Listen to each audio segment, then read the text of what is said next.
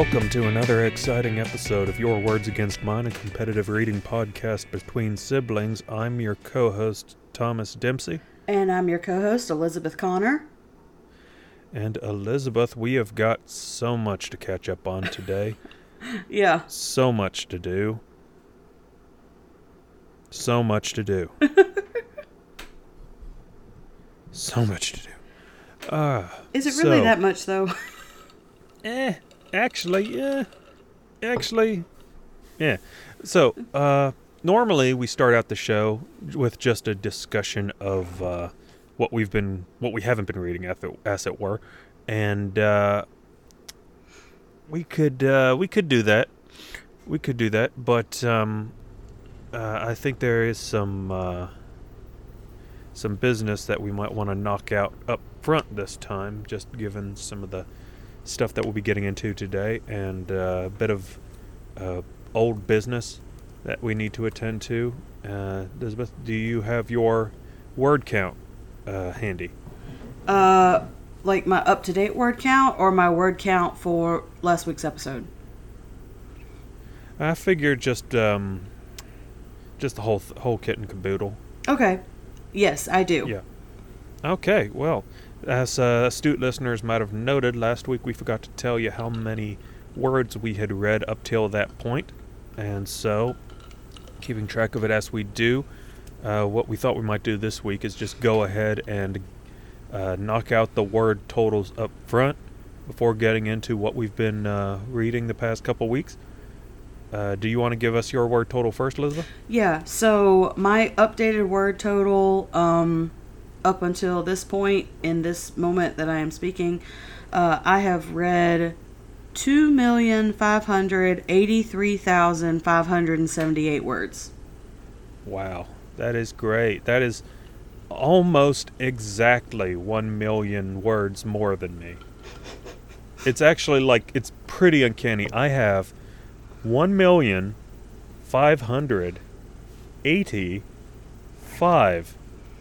585,324. So you were like, just like 2,000 shy Mm-hmm. of just on the dot. Which actually, I did not include uh, the word total that we agreed upon um, for my challenge. Okay, So so, that actually puts you up to about s- hundred and one million six hundred thousand. Y- Yeah, like 2.6 million. Yeah, nice. Right, right, all right. So uh, yeah, but we'll be getting more into that. But now we know where the uh, lay of the land is. And uh, Elizabeth, can I ask you something? Of course. Seeing as we just got done saying some words about numbers, how would you feel about hearing some numbers about words? Okay. Okay, what I've got here are the statistics for the first 10 weeks of your words against mine and uh, the, the analytics, as it were. Oh, wow. Yeah, that's uh, part and parcel with the RSS feed that we've got here. Uh huh. And uh, thought we might look over some of the more interesting aspects of it. So, as our listeners know, we have 10 episodes as of now. We've been releasing them since this, well, since late last year. And uh, our oldest episode is 141 days old. Our most recent episode came out 15 days ago. And uh, as you would expect, the numbers sort of have certain uh, trajectories that hold true. Our first episode is our most downloaded with 31. Oh. And uh, yeah. And what would you say is our second most popular episode? I've got no idea. Our fourth one? That's just a complete guess. No, but you're not far off. Actually, it's kind of funny. The our fourth episode, for some reason, is our least popular episode with only 10 downloads. Okay. Our second most popular is episode 3 Oh. with 23 downloads. Episode 2 only got 11. Uh huh. So it's like a weird little roller coaster ride of uh, 31, 11, 23, 10, 11, 13, 12, 15 for two straight weeks, and now uh, episode 10, we're looking at 17. Oh wow. So we've been uh, having a bit of a ride there, and it seems like we're on something of an upswing. So looking forward to seeing how that bears out. Woohoo! Go and, us. Uh, sorry? I said go us. Yeah, go us. And uh, looking at some other data we've got here, it looks like our most popular platforms are uh, iOS devices. So peop- a lot of people listening to us on uh, Apple uh, phones and uh, Androids. Mm-hmm. Uh, we are predominantly listened to on phones by a factor of four to one, and uh, that's uh, all well and good. And I've even got, uh, most intriguingly, I've got some uh, location info on our listener base. Ooh, do tell. Yeah, so as you would expect, or rather, what you might be inclined to find interesting is that uh, most of our listeners seem to be localized in the southeast region of the U.S. Mm-hmm. So we got a lot of North Carolina, South Carolina listeners. Yeah. A nice hot spot. Uh, not quite Greenville, actually. Yeah, no, wait, yeah, right around Greenville. Uh, another little uh, nest of listeners down near Florence, and then sort of a, a little net between there, Columbia, and up around Charleston. And we have on the uh, outliers, we have some listeners out in Dallas. We've got a hot spot up around Wichita, Kansas. Hmm. Yep. And uh, our furthest uh, west is out in Arizona, uh, north of Prescott, west of Jerome. Okay. Uh, says here the Chino Valley. So, who to our listeners in Chino Valley, hello. And, thank uh, you. that takes care of the United States. Elizabeth, would you care to guess where our sole non American listener is based? Canada. No. Oh. You Eng- get you get two more. England. No. India. Wow. Good guess. our our uh, uh, salutations to our international listener in New Delhi, India. Specifically in uh, looks like the town of Gurugram. Excuse me if I'm getting the pronunciation on that wrong. But uh, yeah, that's a quick little summation of uh, your words against mine metrics. Hopefully, this data will uh, come in handy going forward and getting these episodes out and appealing to people. Yeah, and thank you But, guys so uh, much for listening. Yeah, oh yeah, absolutely. Yeah, we appreciate it. And uh, yeah, with that taken care of, uh, let's say we get into some book talk. Uh, you, how many uh, books have you been up to? So, since our last episode, um, in addition to what I read for this week's challenge, I read uh, three books. Um, yeah, I read three books. Okay, and what were they? Um, I'm gonna suck it up and like and like be an adult and like read the titles, but like one of them I'm kind of embarrassed by, and I'll get to it. Uh, but Okay. they were his Forbidden Omega, part of the Royal Omegas, um, by G. By, I'm sorry, by P. Jameson. Um, okay. From the Ruins, which is a part of that motorcycle club series that I've been reading, that I've been like reading for for freaking ever. Tearing through, yeah. Um, and then the last one is Annabelle's Daddy as part of the Little World series, and that's book one by Paige Michaels. Little World series. Okay. Now, was that the one you were embarrassed to talk about? Uh huh. I'm not. Okay. I'm not really embarrassed because it because the book is about anything that I engage in, which would be super awkward to talk about with my brother. Um, Okay. but it just like reading it made me uncomfortable. Oh. okay. Um, I would have thought you'd have. Uh, I've been more reticent to discuss the Omega Verse book. No, like that. Like I've read plenty of those in either uh, like book form or like web comic form. So like Sure. the you know the whole like alpha omega trope like that's some that's that's a romance trope that I'm very much used to. Uh, but Okay. but the other one um, for the Little World series that it, it's a very real uh, kink that is investigated and it just it just made me uncomfortable i'm not judging anybody it just made me uncomfortable personally Can I try and guess what the kink is? sure Okay. Little world. Tiny people? no No. Big people. no Okay, I give up. okay so there is a kink so anyway there's a kink relationship um that in some ways is similar to like the submissive dominant relationship but with a Sure. twist um and that is Okay. the big little relationship so Oh, so so I was right. well no i mean you said little people so i'm assuming you mean like little people like Like like borrowers. no What? No, that's that's not what it is. Um, so the big little relationship, the big in the relationship is usually called daddy or mommy or mama or whatever, and then the little Oh, is this an infantilization thing?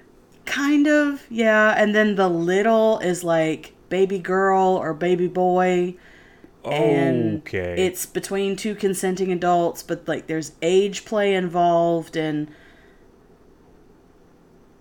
it's like one of the it's like the little chooses to act Yeah. like a child the big is the parent who takes care of the child but there's also a sexual relationship there and it made me uncomfortable. All right, gonna put a tag on this one.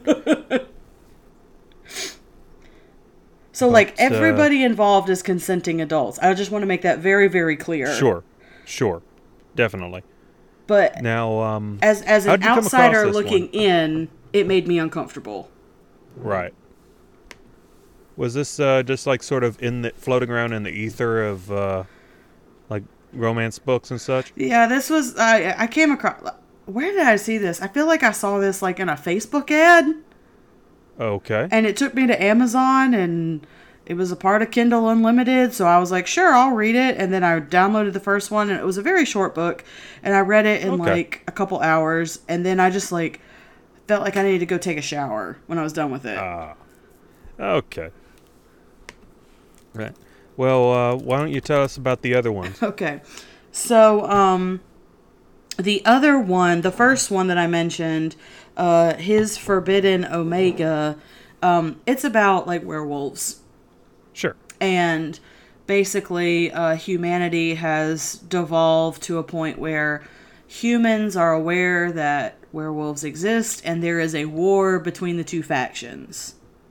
Right. So the werewolves all live in their own kingdoms, and the humans are trying to take over the kingdoms. Um, well, the the king of the werewolves, um, he, his father before him, the king before him, um, outlawed the the omega rank of werewolves. Um, so basically, like you have alphas, betas, and omegas, and Sure. the king prior to the book said, okay, all of the omegas are banished. They are condemned to servitude, um, and we will not, like we as the alphas and the betas, we will not engage with them unless it is in like a master servant role.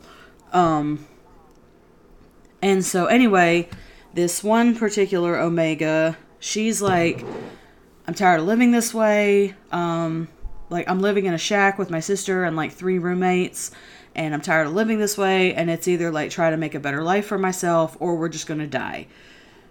So she dresses up and sneaks into the royal ball where she's like, I just want to meet like a nice guy who's kind of rich.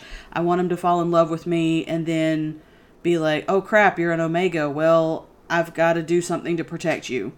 Um, but she had no intention of catching the eye of the king, which of course is Oh. what happened. Right. Um, So then you have. So basically, you've got like societal unrest because the king has fallen in love with a member of a of like this banished like tier of people Um, Okay. and then there's like the romance part of it of course uh but it was pretty good Okay. Now, is it part of a series? It is. It's the first one in a series. Um i'm not sure if i'll read on. I might. I might not. Sure. we'll see. Um and then the motorcycle club book that i read it was like super good. It was about it's it's about this like this older guy. He in the series like events have taken place to where he has suffered this tragic loss And so he is just like he washes his hands of his motorcycle club. He's like, I'm done. I'm not I'm not gonna have anything to do with you. Like I'm done. I'm gonna go live in my cabin in the woods. Well, who happens to move it next door to him but a really attractive woman and her three children? Aw. And so he kind of like slowly and initially reluctantly like becomes a father figure to the kids. He and the mom get closer. Things happen. I'm not gonna lie. It's sounding kind of like, screw you guys. I'm gonna go be in a Hallmark movie. It kind of is, except um, I, I and I can tell you this: uh, it's not gonna like ruin anything. Um, because Sure. if you read the books previous to it, you'll figure it out anyway. Uh, he Yep. does end up going back to the motorcycle club. It's just he has these extra people with him. Okay. So Huh. Now that sounds interesting. Does it seem like the author's uh, taking the series in a new direction, or is it just sort of expanding the bounds of the world? yeah, it's just expanding the bounds of the world. Um, at this point, she has pretty much almost worked through the entire original cast of characters. And so Okay. she has started to slowly introduce um, outlying characters who will get their Right. own stories a little bit down the road. Okay. Well, that sounds pretty good. Yeah. that that seems like the sort of like pre premise for a series that you could just sort of run on for a while, huh? Well, yeah, I mean, Especially this given is if like, given you're like over a dozen books in at this point. yeah, I mean, like you said, I'm like over a dozen books in, and it just keeps going. Right, and uh, that's is that including the uh, spin-off series or whatever? Yeah, so it's not really like a it's not really like a spin-off series. It's like a continuation of the series um just in different subsets. So you had like the original 6 books and then the continuation, which was the next 4 books in the series.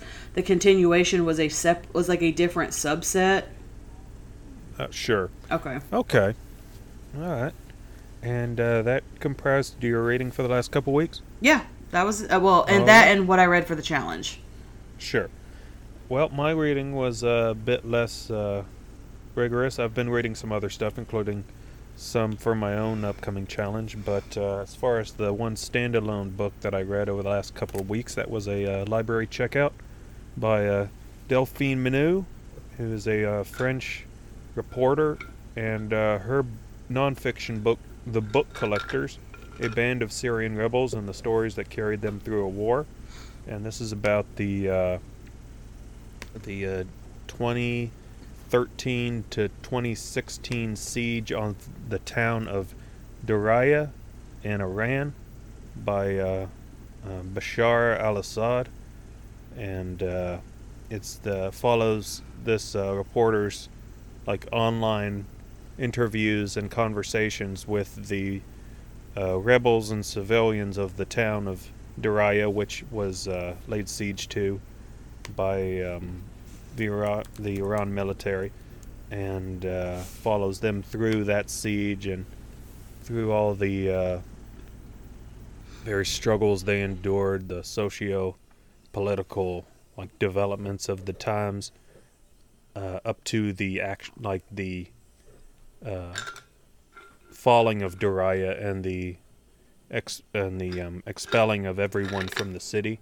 Mm-hmm. So it's it's more like an extended series of interviews with uh, all these people who she gets to know and then ultimately gets to meet like elsewhere once the city has fallen Uh-huh. and uh, it's about as down a book as that premise would lead you to believe Mm-hmm. but uh, it definitely covers some uh, interesting ground and uh, it's a pretty brisk read. It was like just under 200 pages. And uh, I think it's uh, worth checking out.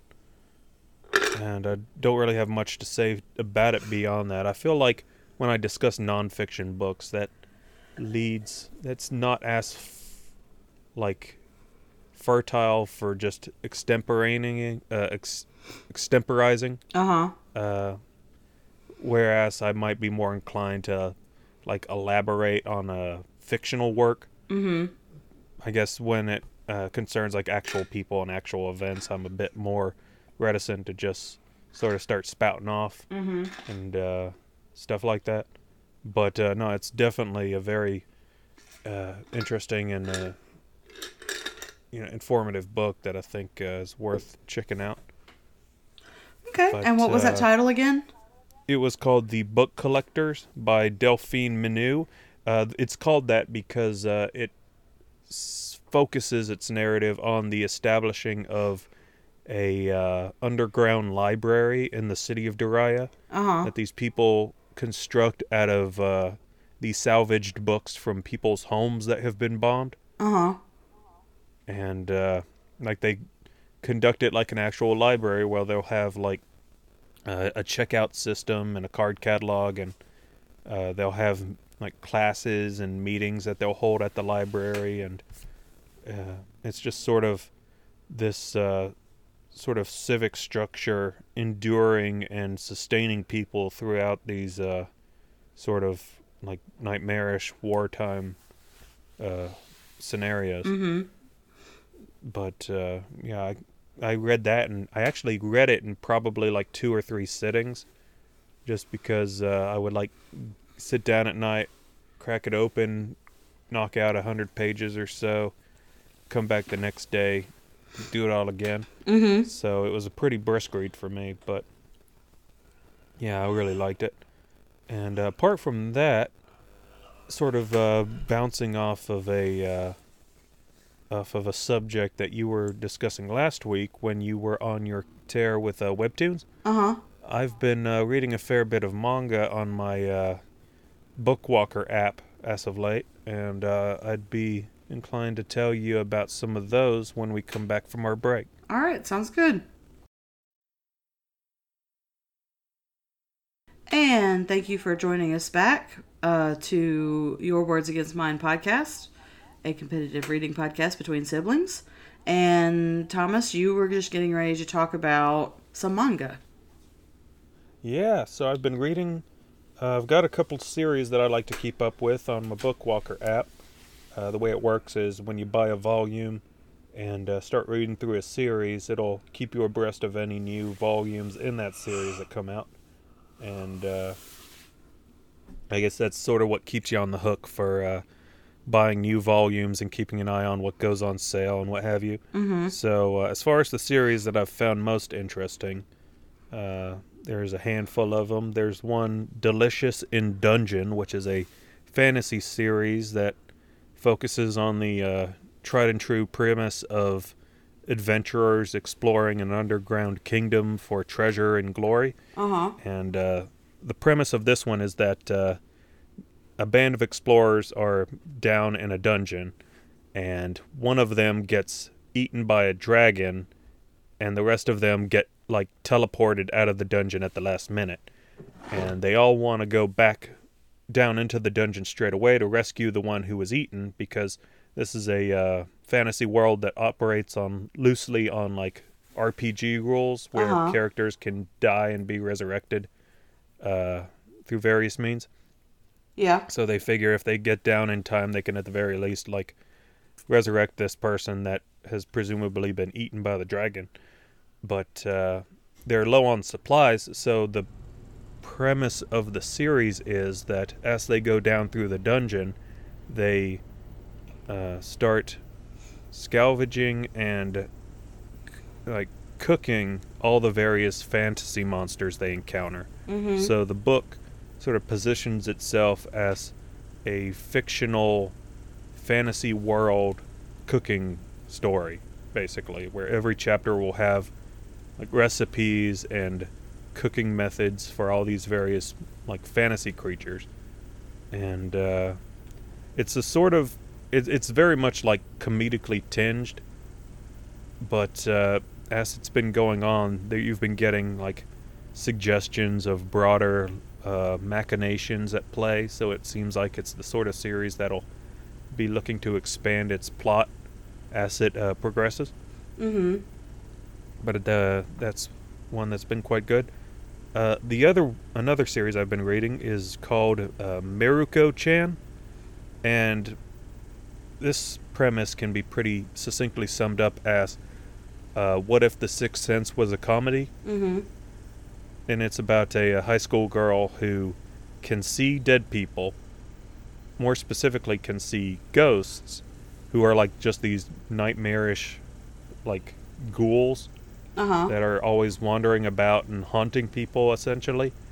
And uh, for as much as she can see them, she always plays it off like she can't because she's afraid of alerting, letting, alerting the ghosts to her awareness of them for fear of what they might do. Oh. So each chapter basically plays out with her going about her life, hanging out with her friend, and uh, having a ghost show up, and her just having to like try and play it off.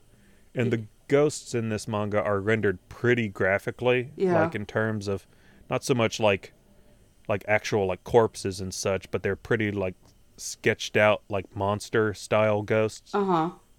and uh, but at the same time like it never gets too heavy so it does a good job of playing the uh, comedic element of like the reactions to the ghosts and the dancing around like the context of them Uh-huh.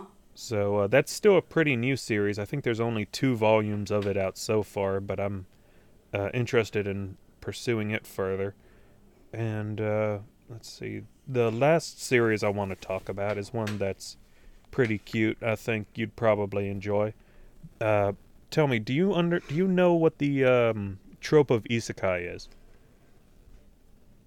I don't think so. Yeah, that's fine. Uh, well, isekai is the Japanese word literally translating for another world. Uh-huh. So it's basically hold on a a, uh, second. It's a it- brand of fantasy story wherein the protagonist is transported to another world and goes on adventures. Oh, okay. And, uh, so is this sure. kind of like okay? So I've read several like webcomics that are like this. Is it like this person was like in their 30s and like had their own life and own career and they walked out in front of a bus and got hit and then when they woke up quote unquote now they're like a member of royalty and they're like 22 Uh, that is that is a common premise for these stories that have sort of become a lot more prevalent in uh, anime and manga over the years. uh-huh but um but the uh side trope of these stories is the element of reincarnation whereas a character will either be transported to the world as they are possibly with like some magical imbuement to uh, help them on their way or else they will essentially be reborn in the new world with all of their memories and personality carried over from the previous one. yeah Well, this isn't strictly speak this isn't actually an isekai series, but that element of reincarnation is what comes into play. It's uh, a series called Granny Girl Hinata-chan. Uh, is about is the titular Hinata uh, dying in her like mid to late 80s mm-hmm. And uh, or thereabouts, and being reincarnated as a little girl at the same hospital, and basically growing up and going through life with all the memories and mannerisms of her 80 year old self. uh-huh. So it's basically just like this sort of slice of life comedy series about a little girl with all these like old person tendencies, like resorting to like old remedies to help with stuff and like keeping things clean and preparing food and stuff like that. Uh huh. And uh, it's sort of like a nice, lighthearted. You've read Yotsuba before, right? Yeah.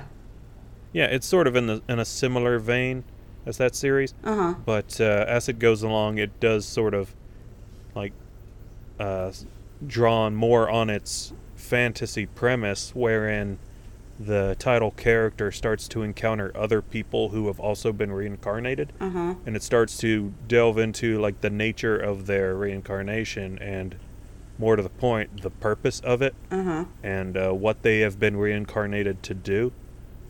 So, without giving too much away, it's sort of a play on the uh, idea of like unfinished business or unresolved uh, connections to their previous life Mm-hmm. that they then have to set about going to resolve. And Okay. uh, all the while, sort of maintaining that sort of light, like, like curious tone about like exploring all these interesting concepts and uh, relationships. Mm-hmm. But uh, it's a pretty, it's a really sweet series that uh, I think would be a pretty good like on board for like all ages sort of a readership. Okay. But uh, yeah, yeah. So that one gets a recommendation, and that's not all that I've been reading, but those are sort of the larger, like the more, like discussion-worthy titles. So Right. yeah. Okay. And uh, now that I got that out of the way, um, since we're coming up on the forty-minute mark, maybe we could uh, jump right into challenge talk. yeah. Sounds good. All right. So why don't you remind our listeners of what your challenge was? Alrighty, so um, Thomas's challenge to me for this episode was to read Jon Bois' The Future of Football, which turned out to be um, a webcomic called 17776 by Jon Bois. Um, and it was, I, I loved it. Say what? I said I loved it. Oh, I'm so glad. I, because I uh, I hadn't finished it when I assigned it to you. I was still like maybe five, six chapters in, uh huh. and I finished it shortly thereafter. Not, I guess, not fully realizing how brisk a read it was. Yeah. But all the same, I'm uh, glad uh, to have the opportunity to talk about it. So, do you want to tell people what it was about?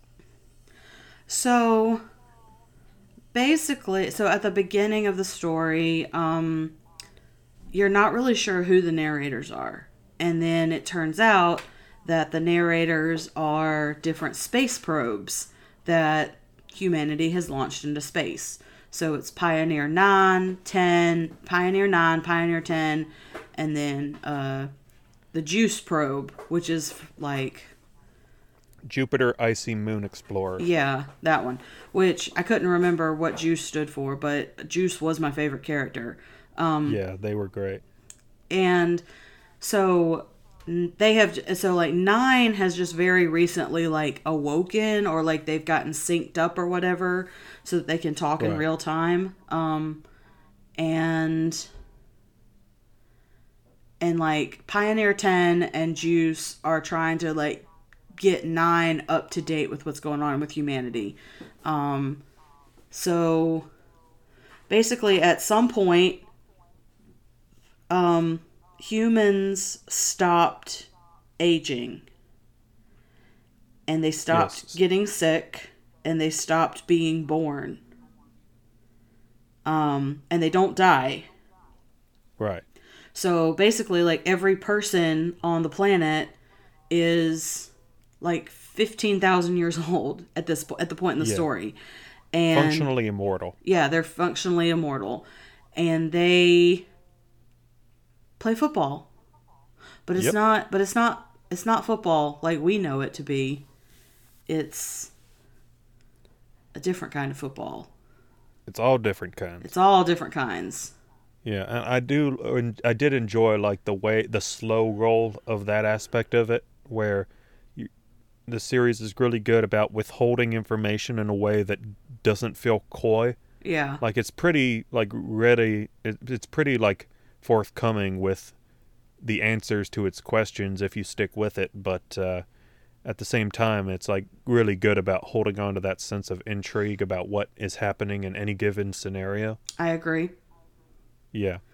Um, So, uh, like how how much of um, seventeen seven seven six do you uh, recall? Like, there's it, it's essentially a series of vignettes, more or less, with the overarching frame framing device of these space probes commentating and uh, ruminating on what they're observing. um, I mean, I remember a good bit of it because I just finished reading it like two days ago. Sure. Um, so yeah, I didn't know if there was like a specific question you were going to ask because of that or. Well, I was. I guess. Uh, what was your favorite uh, part? Like uh, a specific game or specific conversation? Because the series, like being a webcomic, does some pretty like inventive stuff with the uh, medium. I should think. Yeah, um so I guess what I really liked about it was Oh, what's that? What is it? Game 27 that Yes. Juice talks about where it's like there's a field and there's territories and all this stuff. Right. Yeah. There's a a bunch of different games that get discussed with different uh, rules and parameters. Uh-huh. Uh, are you talking about the one that got stuck in the canyon?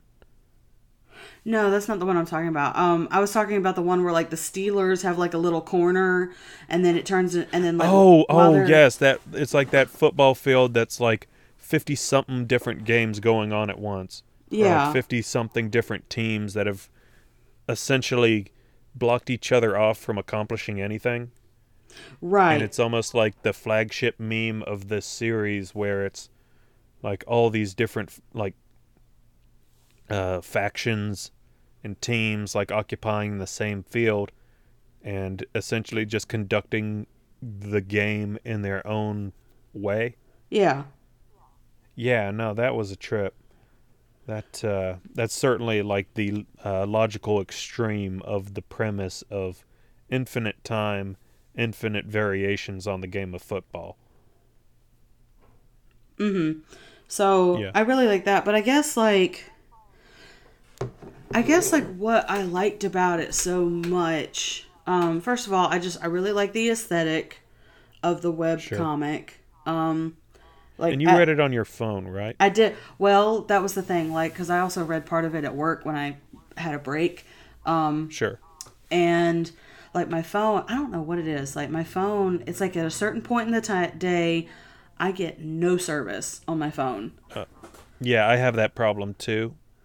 Um, I think it's just like maybe it's like uh, like some strain on the network. maybe so what i ended up having to do was like was like finish reading it from my work ipad Okay. so i did read uh, i read most of it on my phone but then i finished it on my ipad Yeah, because I feel like I started reading it on my laptop, and something about the formatting of it just seemed more conducive to reading it on a uh, smaller device. uh-huh So that's how I finished it.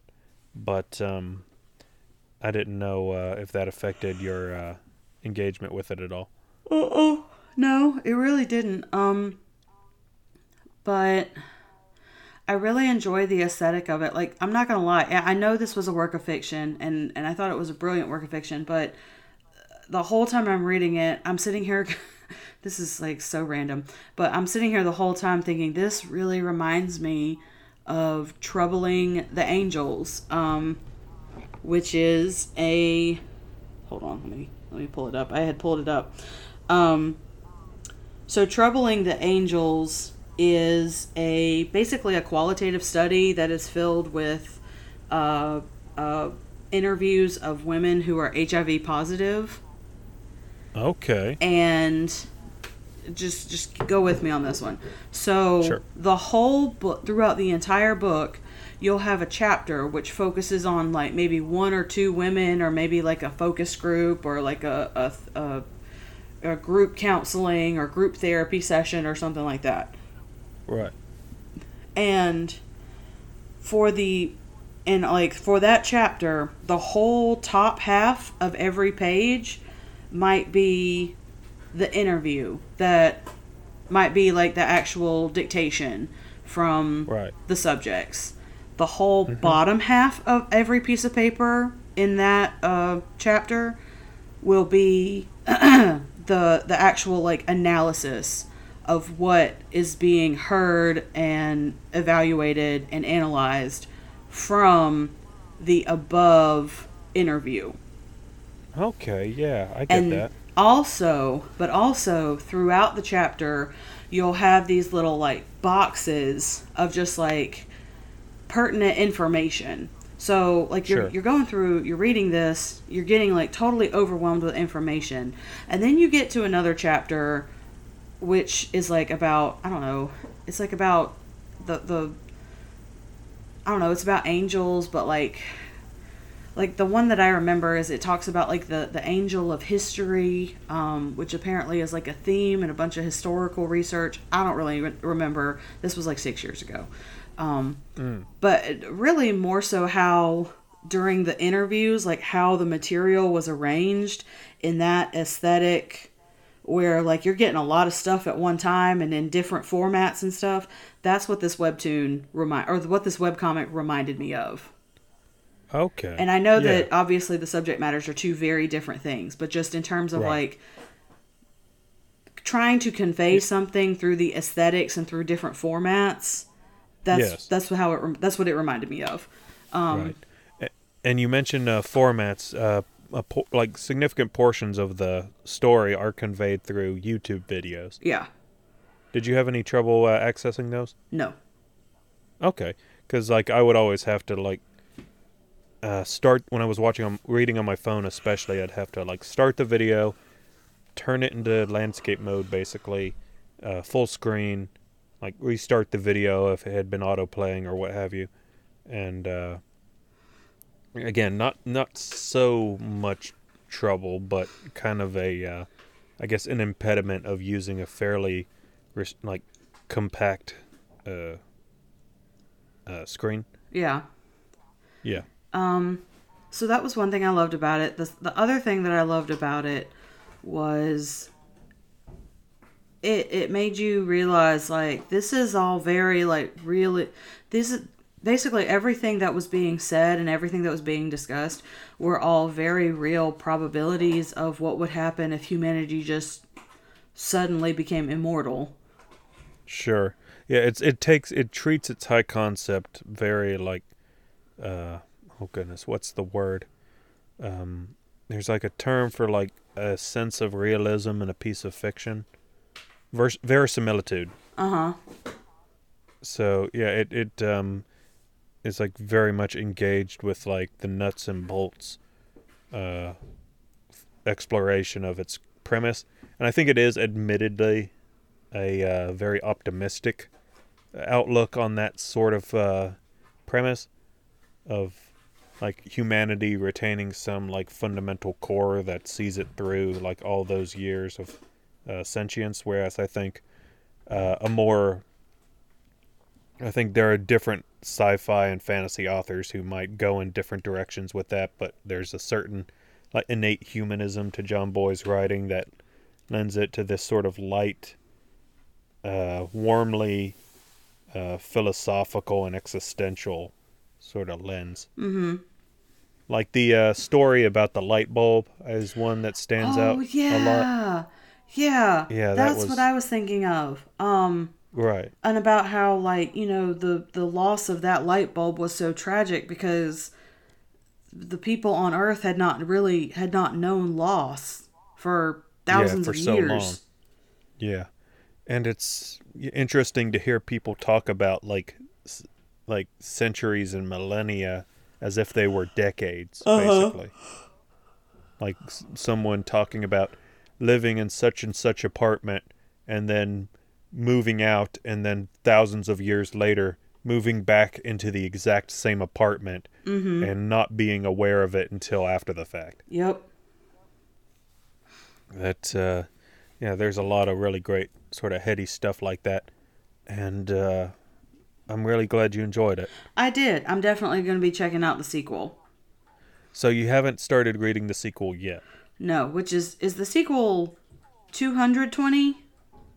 It is 20220. So 20,220. Okay. And uh not to like I guess like overhype it or anything like that, but if anything, I think I enjoyed it more Uh-huh. because it is much more a uh it does play on a similar like like framing device as the previous series, but it's got a much stronger narrative core and through line Yeah. that uh, sees the story going to some really interesting places. So I think you'll really like it. Okay. And well, okay, I won't give it away, but yeah. Okay. um, All right. So that that uh, was your challenge that you completed. And how many words was I awarded for that? It uh, thirty thousand is what I uh, what I proposed. Was it 30 or 50? Thirty. Okay. So, yeah, with that 30,000 words, that brings my word total up to 2,613,578. All right. And that is where we stand. And uh, now, Elizabeth, are you prepared to go in for your next challenge? I sure am. Okay. Well, as our listeners will know, last time Elizabeth challenged me to read all of the first Game of Thrones novel and its attendant uh, series of television. I am making progress on that front, but it is certainly one of the more um, in depth or extensive challenges that I've had thus far.